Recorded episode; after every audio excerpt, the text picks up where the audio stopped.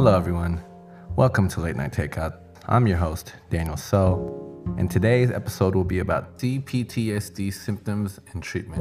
CPTSD stands for Complex Post Traumatic Stress Disorder. It's a mental health condition in which a person might experience intense PTSD symptoms that coincide with other mental issues. It usually occurs after repeated trauma over months to years rather than a single event.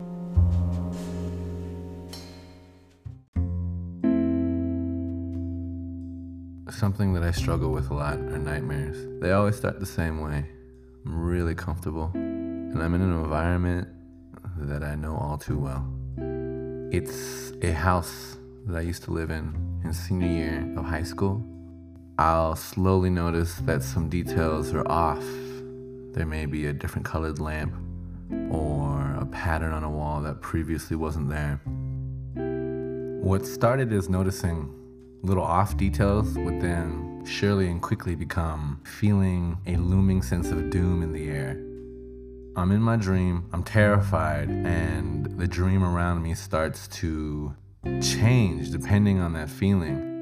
And this will happen time and time again. I'll feel comfortable in my dream and I'll begin to feel terrified. It'll become dark. There will be all kinds of strange figures moving in and out the house. I'll hear strange chanting. It'll feel like something's starting to chase me.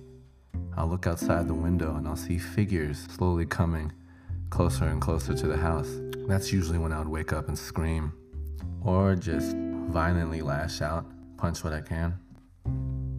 I came to find that those dreams made sense in a backwards kind of way. One of the symptoms of CPTSD is reliving traumatic experiences through nightmares and flashbacks. The house that I would most likely frequent in my dreams was the last house that I lived in before my mom was diagnosed with cancer, beginning her 12 year long fight against it. Something else that I have trouble with is sitting in restaurants. I started working in my youth since 13 in a family business as a cashier, and honestly, I was pushed to my limits. Now, every time I'm in one, a restaurant, I feel like I have to work. I'm sure you could imagine that would make eating with others awkward sometimes. The restaurant life broke me down in a way where I think working for so long, since such a young age, makes for a lot of significance to now when I'm having a panic attack or disassociating, the sound of people murmuring in a cafe or a restaurant is what I hear.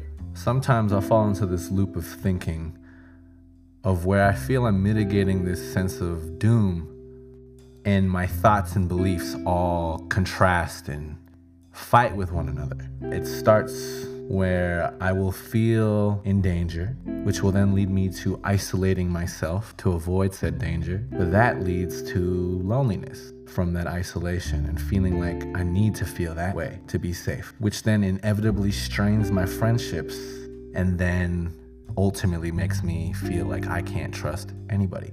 I struggle between escaping isolation and the feeling of distrust. That began to make a lot more sense when my therapist and I figured that my structure of beliefs and feelings about myself would constantly stay in flux. Another symptom of CPTSD.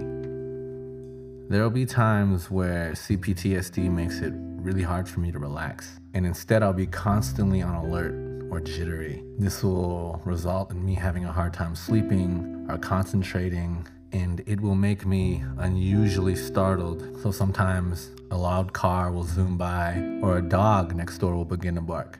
And I will legitimately struggle with believing that in that moment, the dog couldn't somehow smell me in the air being stressed and decided to bark right then, or the person driving that car consciously knew somehow that I was struggling and they decided to vroom on by.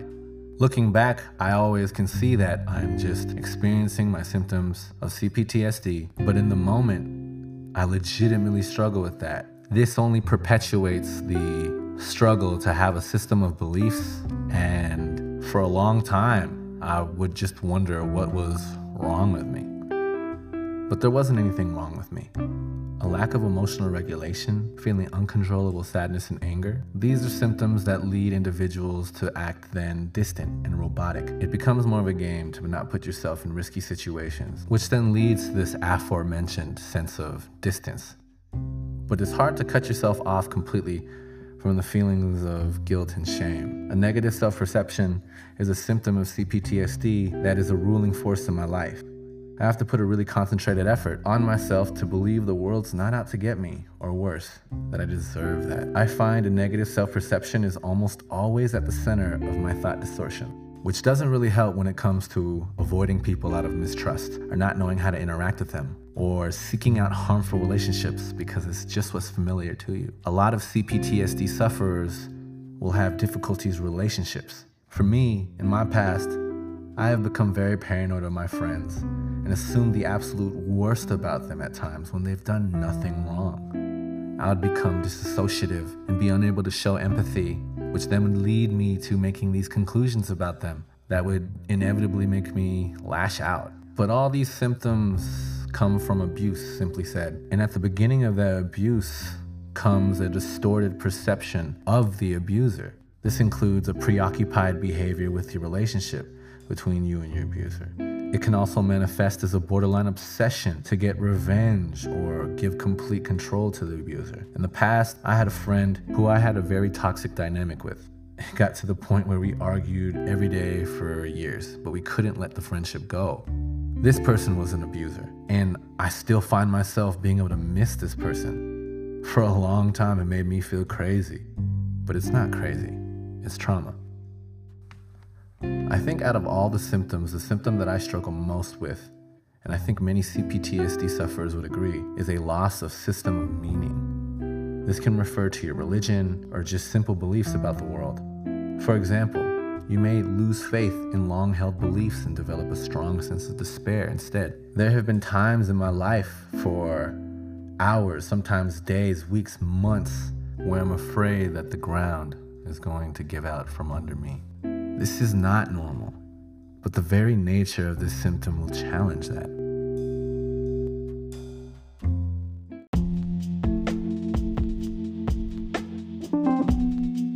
It took years to finally be able to see that these symptoms that I was feeling were not normal, and it took even longer than that to want to go get help for it. I started to feel in control of myself. The treatment that I chose out of those that were available was therapy. I genuinely recommend it. Even if you're someone who has difficulty talking openly about problems, therapists can still help get you to a place where you can. In the year's worth of therapy that I did take, something that my therapist and I worked heavily on was CBT, which stands for Cognitive Behavior Therapy. It's where you identify and work on changing distorted thinking patterns, emotions, and behavior. My therapist would follow my streams of thought, even in the darkest corners of my mind. My therapist would validate and illuminate and understand and it made me realize how much of the struggle of having a mental health condition comes from just trying to hide the symptoms. Just being able to make these quote unquote mistakes that I was so afraid of making or showing and not having to hide was so cathartic and liberating. And the feelings of finally understanding myself would then motivate me and inspire me to continue to do the work to continue to unpack and unbox these aspects of myself that I thought were set in stone. Working on myself in therapy gave me consistency to where I could begin to build my system of beliefs back up, to where I could get to a place where I could just depend on my own mind again, to begin to regulate my feelings and memories and experiences in a way that truly is helpful for myself in the present day. Something that I pulled out of therapy was these symptoms are not who I am. The worst parts of myself don't reflect my best, and if anything, boosted them up. I can't pretend that therapy was an easy fix. I can't tell you right now that I'm okay every day and I don't have my own struggles. But what therapy did give me was the belief, the idea that I can work at it every day and it'll lead somewhere. I believe we all can. That's today's episode of Late Night Takeout. Thank you guys very much. My name is Daniel So, and I'm signing out.